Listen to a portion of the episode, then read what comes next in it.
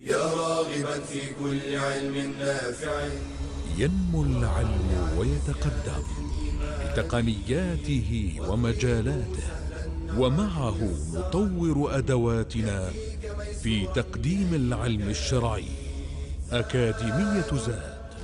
زاد أكاديمية ينبوعها. صاف صاف ليروي غلة الظمآن. والسيرة العلياء عطرة الشدى.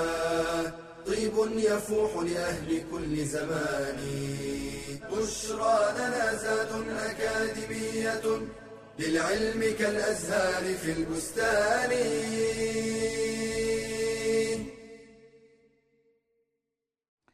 إن الحمد لله نحمده ونستعينه ونستغفره ونستهديه ونعوذ بالله من شرور أنفسنا وسيئات أعمالنا من يهده الله فلا مضل له ومن يضلل فلا هادي له وأشهد أن لا إله إلا الله وحده لا شريك له وأشهد أن نبينا محمدا عبده ورسوله صلى الله عليه وعلى آله وأصحابه وإخوانه ومن دعا بدعوته واستنى بسنته واهتدى بهديه إلى إلى يوم الدين وبعد. فحياكم الله أيها الإخوة والأخوات من طلاب وطالبات العلم في برنامج أكاديمية زاد في دورته الثانية وفي هذا المستوى الرابع من مقرر السيرة النبوية على صاحبها أفضل السلام والصلاة وأزكى التسليم. ندرس في هذا المستوى ما يتعلق بأحواله صلى الله عليه وسلم ومن ذلك ما نتعرض له في هذا اللقاء في هذا الدرس حول بكائه صلى الله عليه وآله وسلم ما كان عليه الصلاة والسلام إلا بشرا من البشر. إنسان كبقية الناس في خلقه ومشاعره فهو كبقية البشر إلا أنه في أعلى درجات البشرية وهو مخلوق إلا أنه في أعلى درجات الكمال البشري فهو يضحك ويبكي يفرح ويحزن يغضب ويرضى صلى الله عليه وآله وسلم كبقية الناس ما كان إلا بشرا من البشر. ولكن الله أوحى إليه وكان خيرة الخلق أجمعين. إلا أنه في هذه المشاعر كلها من الرضا والغضب أو الفرح والحزن أو الغضب والرضا كان في أكمل صورة وأعدلها صلى الله عليه وسلم. وكما حكى عنه ربه عز وجل وإنك لعلى خلق عظيم. فهو صلى الله عليه وسلم من جملة ما كان من أحواله أنه كان يبكي كما يبكي الناس لكن الناس لها أسباب ودوافع في بكائها تشترك فيه وتختلف. والنبي صلى الله عليه وسلم لم يكن يبكي سببا للحزن فقط أو الألم ولكن كانت هنالك دوافع أخرى لهذا البكاء. ولنستمع لابن القيم رحمه الله تعالى لما كان يحكي عن هديه صلى الله عليه وسلم في البكاء وشأنه وحاله في البكاء وكان بكاؤه صلى الله عليه وسلم تارة رحمة للميت. يعني يبكي رحمة بهذا الميت كما حصل مع ابنه إبراهيم وأيضا كما حصل مع بعض أصحابه لما بكى عليهم عند دفنهم وعند موتهم وتارة خوفا على أمته وشفقة عليها. فهو كما حكى ربه سبحانه وتعالى بالمؤمنين رؤوف رحيم عزيز عليه ما عنتم بأبي وأمي صلى الله عليه وسلم. وكان يدخر دعوته شفاعة لأمته يوم القيامة. وكان يسائل ربه أمتي أمتي أمتي حتى يأتيه الخبر أنا لن نخزيك في أمتك يا محمد. إذا هو كان يبكي يعني خوفا على هذه الأمة وشفقة عليها خوفا عليها من عذاب الله وشفقة عليها وحرصا عليها أن تنال آه، طاعة ربها سبحانه وتعالى وجنته. وتارة يكون هذا البكاء من خشية الله عز وجل. والخشية هي أخص من الخوف فإن الخشية تكون مع مزيد علم كما قال الله عز وجل إنما يخشى الله من عباده العلماء. فلما كانوا أعلم بالله تعالى من غيرهم بصفاته وأسمائه وأفعاله سبحانه وتعالى كان ذلك أوقع في نفوسهم فكان هذا البكاء وكانت هذه الخشية. التي هي خوف مع العلم بالله سبحانه وتعالى. ومن أعظم الناس خشية لربه عز وجل النبي صلى الله عليه وسلم كما في الحديث أما إني أخشاكم لله. كان أخشى الأمة وأكثرها أكثرها خوفا مع علم بالله عز وجل هو نبينا صلى الله عليه وآله وسلم. ولذلك كان يقول لو تعلمون ما أعلم لضحكتم قليلا. ولبكيتم كثيرا ولخرجتم إلى الصعودات تجأرون إلى الله. والجؤار هو رفع الصوت بالبكاء. وهذا ثمرة العلم مما ينتظر الإنسان من أهوال وفظائع عند الموت وفي القبر وعند البعث والنشور واهوال يوم القيامة والصراط والميزان والسؤال وتطاير الصحف وجنة أو نار. كل ذلك من الأهوال التي تنتظر الإنسان. يا أيها الناس اتقوا ربكم إن زلزلة الساعة شيء عظيم. يوم ترونها تذهل كل مرضعة عما أرضعت وتضع كل ذات حمل حملها وترى الناس سكارى وما هم بسكارى ولكن عذاب الله شديد. اذا كانت هذه خشية لله عز وجل وتارة يكون بكاؤه صلى الله عليه وسلم عند سماع القرآن. عند سماع القرآن. لأن القرآن موعظة بليغة من رب العالمين سبحانه وتعالى. فإذا قرأ صلى الله عليه وسلم القرآن كان أخشى الناس لله عز وجل. وأعظمهم تأثرا بكلام الله عز وجل.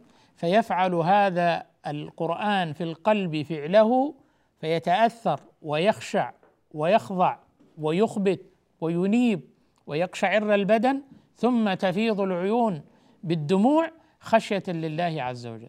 إن في ذلك لذكرى لمن كان له قلب أو ألقى السمع وهو شهيد. هذا القرآن ذكرى وموعظة ومؤثر. مؤثر القرآن مؤثر. لو أنزلنا هذا القرآن على جبل لرأيته خاشعا من متصدعا من خشية الله. هذا وهو جبل. فكيف بهذا القلب؟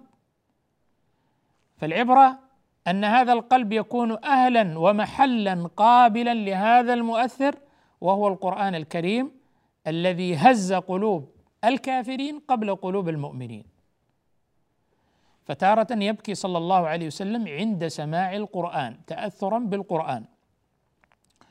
وهو بكاء اشتياق ومحبة وإجلال اشتياق لله عز وجل ولقائه سبحانه وتعالى ومحبة للمولى عز وجل واجلالا وتعظيما لربه سبحانه وتعالى فإذا قرأ القرآن وهو يتعقل معانيه وكلام الله عز وجل ويفهمه ثم بعد ذلك ينفعل بهذا القلب. لن يحصل ذلك التأثر العظيم حتى يحصل ذلك الفهم والوعي والإدراك لهذا القرآن العظيم. فإذا تدبره الإنسان بعد ذلك وقع الأثر بإذن الله عز وجل. طبعا مع انتفاء الموانع مع انتفاع الموانع والمشتتات والمشغلات لهذا القلب أن يصغي. وأيضا هو مصاحب للخوف والخشية من الله سبحانه وتعالى. اذا هذا يعني إشارة من ابن القيم رحمه الله تعالى إلى أحواله صلى الله عليه وسلم بشكل إجمالي فيما يتعلق ببكائه صلى الله عليه وسلم وتأثره. البكاء ليس دليلا على الضعف بل هو, إذا كان من خشية الله عز وجل واشتياقا له سبحانه ومحبة وتعظيما واجلالا فهي صفة كمال للإنسان عند الله عز وجل آه، رتب الله تعالى عليها عظيم الأجر. فهذه الأحوال التي كانت تتطرق للنبي صلى الله عليه وسلم في بكائه بعد الفاصل سنأتي عليها بالتفصيل آه، في مواقف وأحوال له صلى الله عليه وسلم. بشرى لنا أكاديمية للعلم كالأزهار في البستان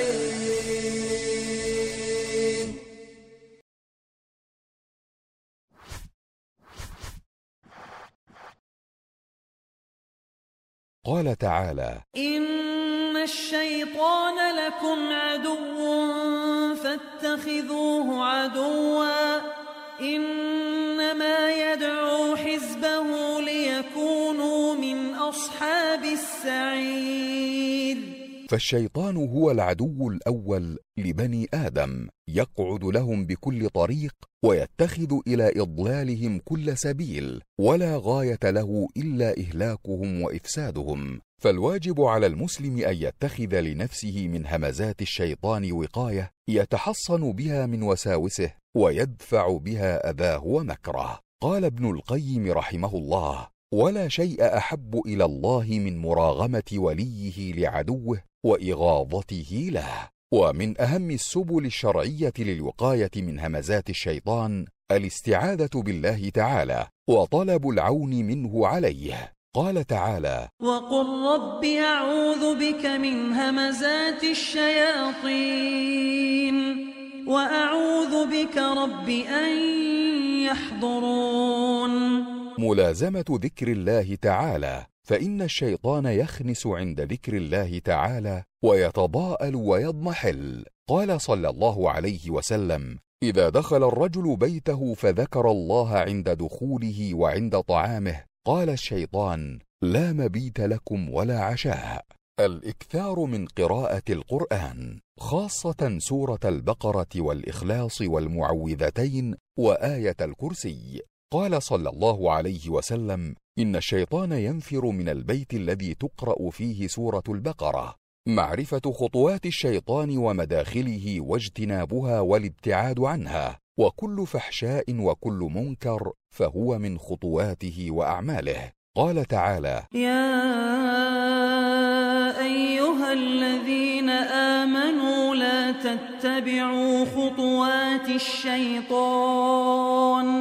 ومن يتبع خطوات الشيطان فإنه يأمر بالفحشاء والمنكر. المبادرة إلى الندم والتوبة وإسراع الفيئة والرجوع إلى الله تعالى. قال تعالى إن الذين اتقوا إذا مسهم طائف من الشيطان تذكروا فإذا هم مبصرون وإخوانهم يمدونهم في الغي ثم لا يقصرون بشرى لنا أكاديمية للعلم كالأزهار في البستان. الحمد لله والصلاة والسلام على رسول الله وعلى آله وصحبه ومن والاه. أما بعد فقد أشرنا قبل الفاصل إلى أحواله صلى الله عليه وسلم في البكاء. مرة يكون رحمة للميت وتارة خوفا على أمته وشفقة عليها وتارة من خشية الله وتارة عند سماع القرآن وفي أحوال متعددة. نأتي الآن إلى ذكر شيء من الأحوال التي كان فيها النبي صلى الله عليه وسلم باكيا متأثرا بأبيه وأمي صلى الله عليه وسلم. من ذلك لما مات إبراهيم ابن النبي صلى الله عليه وسلم. وإبراهيم هو من ماريا القبطية التي أهداها المقوقس. مقوقس مصر أهداها للنبي صلى الله عليه وسلم. فولدت له إبراهيم من أبنائه. وتوفي إبراهيم صغيرا. وقد فرح به النبي صلى الله عليه وسلم عند مولده فقال لقد ولد لي الليلة وإني قد أسميته بأبي. إبراهيم يقصد سماه بالخليل عليه الصلاة والسلام سماه إبراهيم. وفرح به. وهذا شيء فطري في الإنسان أن يفرح بمقدم الولد. فتوفي إبراهيم صغيرا حكمة من الله ورحمة, ورحمة. فدخل عليه النبي صلى الله عليه وسلم ورآه طريحا وهو بين يديه يلفظ أنفاسه. فقال النبي صلى الله عليه وسلم تلك الكلمات المؤثرة حقيقة والتي ينبغي أن تكون هديا للمسلم في أحوال حزنه وما يصيبه. فقال عليه الصلاة والسلام إن العين لتدمع وإن القلب ليحزن. ولا نقول إلا ما يرضي ما يرضي ربنا ربنا. وإنا بفراقك يا إبراهيم لمحزونون أخرجه البخاري ومسلم. هكذا يجتمع الجانب البشري مع الروح الرسالية له صلى الله عليه وسلم. فهو بشر وهو أيضا قدوة صلى الله عليه وسلم وهو رسول رب العالمين. يجري عليه ما يجري على ولد آدم من الحياة والموت والفرح والسرور والحزن والرضا والغضب. ففي هذا الموقف يقول صلى الله عليه وسلم إن العين لتدمع. وهذا شاهد لأنهم لما نظروا إليه وإذا عينا صلى الله عليه وسلم تدرفان بالدموع على إبراهيم عليه السلام. وهذا شيء طبيعي وفطري. أن يبكي الإنسان على ولده لفراق ولده وموته. ولا ينافي ذلك الرضا. ولا ينافي ذلك الصبر. فإن الإنسان يصبر ولا يجزع ولا يتسخط. فالصبر حبس النفس أن تجزع أن تتسخط أن تتكلم بما لا يرضي الله سبحانه وتعالى. في هذا الموقف من البلاء. وأيضا الرضا اطمئنان القلب لقضاء الله تعالى وبما قضاه على العبد. فيكون راضيا أن ما كتبه الله عز وجل هو خير. اللهم أنت ربي لا إله إلا أنت خلقتني وأنا عبدك وأنا على عهدك ووعدك ما استطعت. أعوذ بك من شر ما صنعت. أبوء لك بنعمتك علي وأبوء بذنبي. فاغفر لي فإنه لا يغفر الذنوب إلا أنت.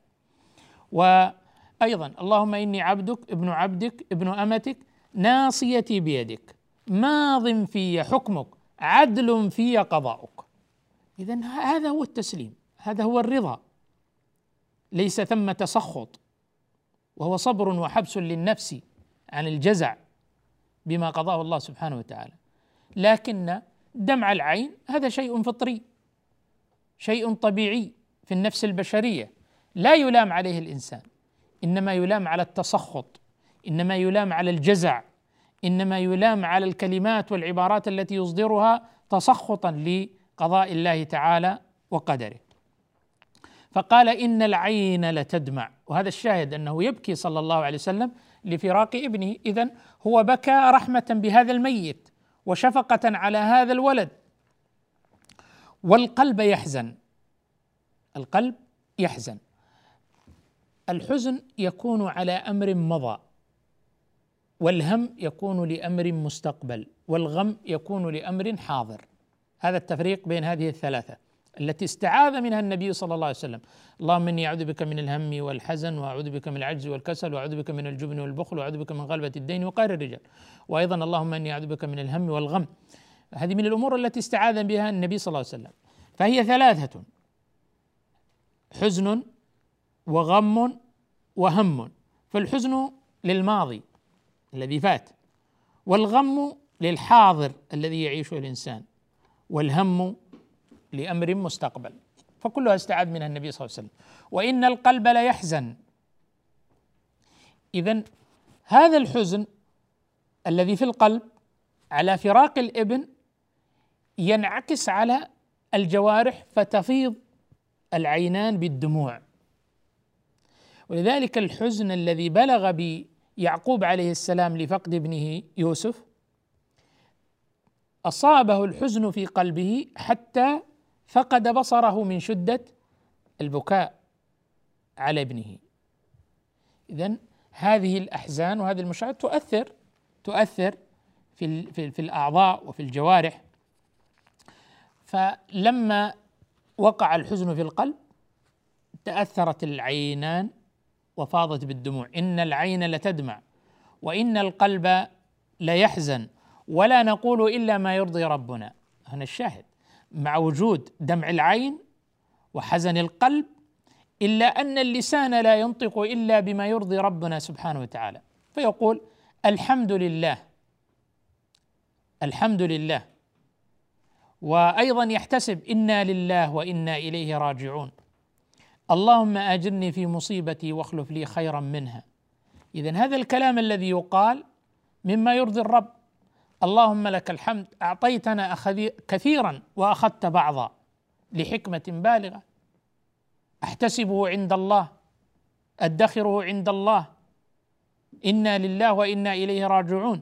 كل هذا ما يقال مما يرضي الرب سبحانه وتعالى. ولا نقول إلا ما يرضي ربنا. وإنا بفراقك يا إبراهيم لمحزونون. هذا تعبير آه، لطبيعة النفس البشرية أن يعبر الإنسان عما في مشاعره واحيانا هذا التعبير يخفف من من الحزن الذي يجده الإنسان في نفسه. فالشاهد من ذلك أن النبي صلى الله عليه وسلم حزن وبكى رحمة بابنه الذي فرغ فرحمة بالميت. هذه صورة ونموذج من نماذج بكائه صلى الله عليه وآله وسلم لكنه كان في صورة الكمال البشري ليس فيه جزع ولا تسخط لقضاء الله تعالى وقدره. أيضا من بكائه صلى الله عليه وسلم بكاؤه عليه الصلاة والسلام في الصلاة في الصلاة وهو يصلي وهو يناجي ربه سبحانه وتعالى. هذا البكاء نتيجة استشعار الإنسان لحقيقة هذا الصلاة لوقوفه بين يدي الله عز وجل. يستشعر الآن أنه واقف أمام ملك الملوك يناجي ربه. إذا قال الحمد لله رب العالمين قال حمدني عبدي. الرحمن الرحيم أثنى علي عبدي. مالك يوم الدين مجدني عبدي. إياك نعبد وإياك نستعين. هذا بيني وبين عبدي ولعبدي ما سأل. ثم يأتي السؤال اهدنا الصراط المستقيم صراط الذين أنعمت عليهم غير المغضوب عليهم ولا الضالين. دعوات وسؤال والله تعالى يجيبه قد فعلت قد فعلت قد فعلت. اذا يستشعر في هذا المقام أنه يناجي ربه سبحانه وتعالى وأنه واقف بين يدي ملك الملوك ومستشعر لذنبه وتقصيره وجنايته وأيضا مستشعر لنعم الله تعالى التي تغمره مع تقصير في شكر المولى سبحانه وتعالى. ثم ها هو يقف بين يدي الله عز وجل في غاية التقصير يناجي ربه سبحانه وتعالى. فيحصل هذا التأثر. وأيضا من العوامل التي تحدث هذا التأثر تلاوة هذا القرآن العظيم الذي يؤثر في النفس ويهز هذه القلوب وتقشعر منه الأبدان فتفيض العيون بالدموع نقل مطرف عن أبيه عبد الله بن الشخير موقفا لرسول الله صلى الله عليه وسلم في صلاته وهو يبكي خاشعا بين يدي ربه سبحانه وتعالى بعد الفاصل نتطرق لهذا الموقف بإذن الله تعالى. بشرى لنا أكاديمية للعلم كالأزهار في البستان.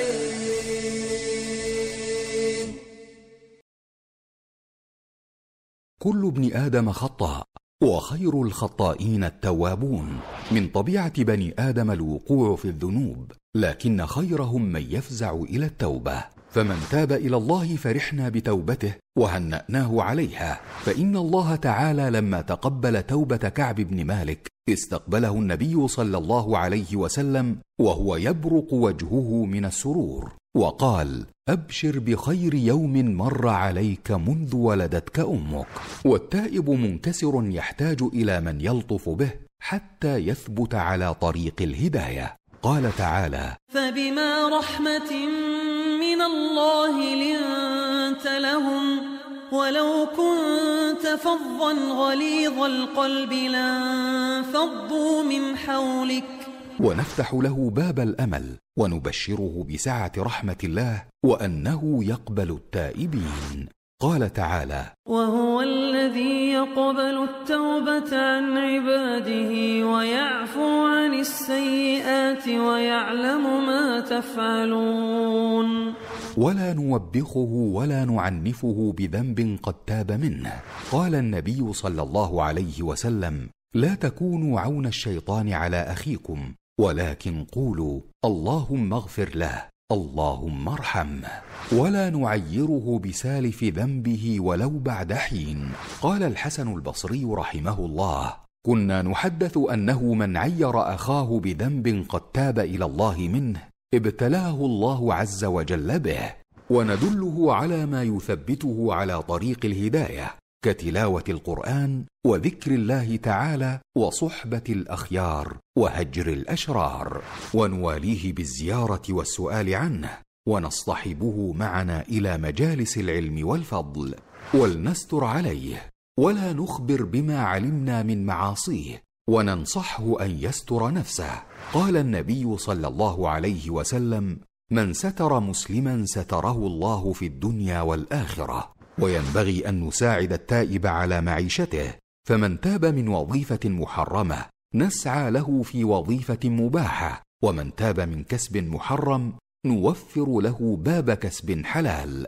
فلنساعد التائب والمشارك في التوبة فإنها واجبة على الجميع وكلنا يرجو الإعانة عليها. قال تعالى وتوبوا إلى الله جميعا أيها المؤمنون لعلكم تفلحون. بشرى لنا زاد أكاديمية للعلم كالأزهار في البستان. الحمد لله والصلاة والسلام على رسول الله وعلى آله وصحبه ومن والاه. أما بعد يروي مطرف عن أبي عبد الله بن الشخير رضي الله عنه أنه قال أتيت النبي صلى الله عليه وسلم وهو يصلي ولجوفه أزيز كأزيز المرجل من البكاء. رواه أحمد وأبو داود وصححه الألباني. هذا الصحابي الجليل دخل على النبي صلى الله عليه وسلم وهو يصلي يناجي ربه واقفا متذللا خاضعا لمولاه. قال وهو يصلي ولجوفه أزيز الأزيز هو الصوت. كأزيز المرجل المرجل هو الإناء أشبه بالقدر الذي يوضع فيه طبعا من النحاس الذي يوضع فيه الماء في الغليان ويسمع لصوته غليان. أشبه ذلك الصوت ذلك الأزيز من البكاء من بكاء النبي صلى الله عليه وسلم. إذا هذا الصوت الذي يصدر منه صلى الله عليه وسلم هذا البكاء كان في الصلاة. وهذا من الصفات المحمودة لعباد الله الصالحين وأولياء الله المتقين الذين لا خوف عليهم ولا هم يحزنون. يقفون بين يدي ربهم سبحانه وتعالى خاشعين متذللين مخبتين خاضعين تالين لكتاب الله عز وجل متدبرين لكلامه. فيقع هذا الكتاب العزيز وهذه الآيات العظيمة على هذا القلب فتؤثر فيه ويكون هذا القلب قابلا. لهذا المؤثر وهو القرآن والأذن صاغية والموانع بعيدة من الشواغل والانصراف. فإذا كان الإنسان حاضر القلب مقبلا متدبرا متفهما لكلام الله عز وجل وابتعدت هذه الموانع عن هذا القلب والحجب والران الذي يرين على ذلك القلب فيحجب ذلك القلب عن التأثر بآيات الله فيقع الأثر. فإذا وقع هذا الأثر في القلب جاءت الخشية والخوف و و و وما يحدث للقلب من الإخبات والخضوع والوجل. قلب وجل ثم يتأثر الجلد فتقشعر تلك الجلود والأبدان خشية لله سبحانه وتعالى. ثم بعد ذلك يحدث البكاء وتفيض العيون بالدموع. خشية لله سبحانه وتعالى. فهذا دليل كمال له صلى الله عليه وسلم البكاء من خشية الله. وقد أخبرنا عليه الصلاة والسلام قال عينان لا تمسهم النار. عين بكت من خشية الله وعين باتت تحرس في سبيل الله. هاتان العينان لا تمسهم النار. تلك العين التي فاضت وتدفقت العيون من محاجرها بكاء ودموعا من خشية الله عز وجل. خوفا من الله شوقا إلى الله حبا في الله تعظيما لله.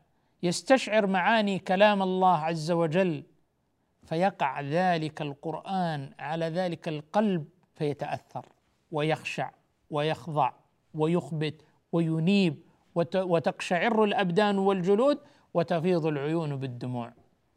هذه من خشية الله.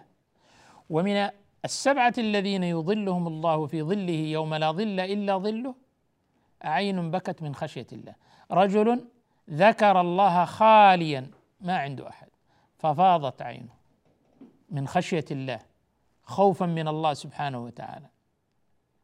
اذا هذا من من الكمالات من الأمور المحمودة من دلائل رقة القلب من دلائل أن هذا القلب يكون صافيا ليس عليه الحجب والأغلفة والران ولا الأقفال التي تغلق هذا القلب فتمنع عنه وقوع الأثر. يتلى القرآن ويأتي الذي تخضع له الجبال. لو أنزلنا هذا القرآن على جبل لرأيته خاشعا متصدعا من خشية الله. ومع ذلك هذا القلب لا يرق ولا يخشع ولا يتأثر ولا يقشعر البدن ولا تبكي العين. هذا على الإنسان أن يراجع نفسه أن يداوي قلبه أن يعود إلى هذا القلب مرة أخرى يداويه قلبك في خطر. وقلبك في خطر عظيم. إن في القلب مضغة إن في الجسد مضغة. إذا صلحت صلح سائر الجسد. وإذا فسدت فسد سائر الجسد. نريد أن نصلح ما ينتج من الجوارح من الأقوال من الأفعال من المسموعات من المبصرات المشاهدات من الكلمات من السلوكيات. علينا أن نعنى بهذا القلب اولا وبصلاح هذا القلب. فإذا كان هذا القلب صالحا نقيا طاهرا قابلا للمؤثر وهو القرآن فإذا جاء القرآن على هذا القلب زاده صلاحا وزاده نورا وزاده شفاء وزاده هدى ونور وانفسح هذا القلب وانشرح هذا الصدر. ثم بعد ذلك انطلقت الجوارح في طاعة الله سبحانه وتعالى. ولكن إذا ران الران على القلب كلا بل ران على قلوبهم ما كانوا يكسبون. ران على ذلك القلب ما كان يكسبه الإنسان. من أعمال الجوارح التي أثرت في القلب. كما قال النبي صلى الله عليه وسلم إذا أذنب العبد ذنبا نكت في قلبه نكتة سوداء.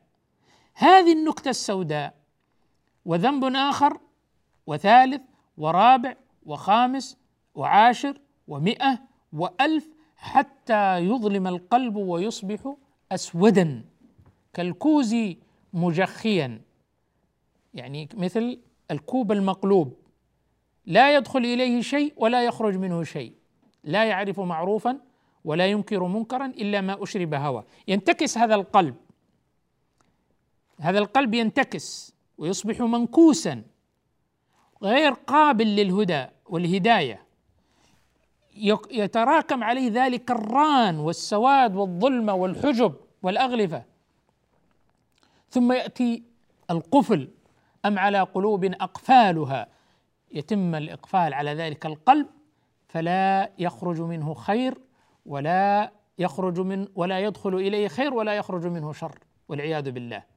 وينتكس عنده تنتكس عنده المعايير والقيم والأخلاق والعقائد فيرى الباطل حق ويرى الحق باطل ويرى المعروف منكر ويرى المنكر معروف وتختلط عليه ويتلى عليه القرآن ليلا نهارا فلا يهتز له قلب ولا تهتز له شعره ولا يقشعر منه بدن ولا يخشى الله وكأنه يسمع كلاما عاديا.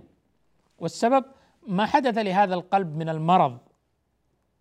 هذه المعاصي هذه الذنوب هذه الآثام إذا لم يتطهر منها العبد بتوبة نصوح ويستمر الإنسان على هذه التوبة يغسل قلبه إن هذه التوبة هي مطهر. هذا الاستغفار هو مطهر لهذا القلب. منظف لهذا القلب باستمرار. إذا أذنب ذنبا يستغفر. يتوب. كلما أذنبت فتب إلى الله واستغفر حتى يبقى قلبك سليما نقيا طاهرا قابلا. فإذا جاء القرآن تأثر. ولذلك كان نبيكم صلى الله عليه وسلم أطهر القلوب على الإطلاق. وكان أعظم الناس تاثرا بالقرآن. ولذلك كان يصلي. فإذا صلى يناجي ربه يسمع لصدره أزيز كأزيز المرجل. مثل القدره التي تستجمع غليانا. ذلك الأزيز الذي كان يصدر من صدره صلى الله عليه وسلم. اذا هذه من الحالات التي كان النبي صلى الله عليه وسلم فيها يبكي من آه، في صلاته. وفيه أيضا مسألة فقهية أن البكاء في الصلاة لا يبطلها لأن البكاء في الصلاة ليس كلاما ليس كلاما. وإذا كان الإنسان آه، في خلوته فلا يعني إشكال عليه وإذا كان أمام الناس يحبسه خشية أن يدخل عليه الشيطان فيقع في شيء من آه، الرياء ويقع في أمر عظيم. وإن كان يغلبه على ذلك ولا يستطيع أن يكتمه فلا فلا يلام الإنسان على ذلك ويرجى له آه، المنازل الرفيعة عند الله سبحانه وتعالى. هذه بعض المواطن التي آه، بكى فيها النبي صلى الله عليه وسلم آه، ذكرنا منها البكاء على اشفاقا على الولد وفقده وحزنا على الميت وشفقة له وأيضا البكاء في الصلاة خشية لله سبحانه وتعالى.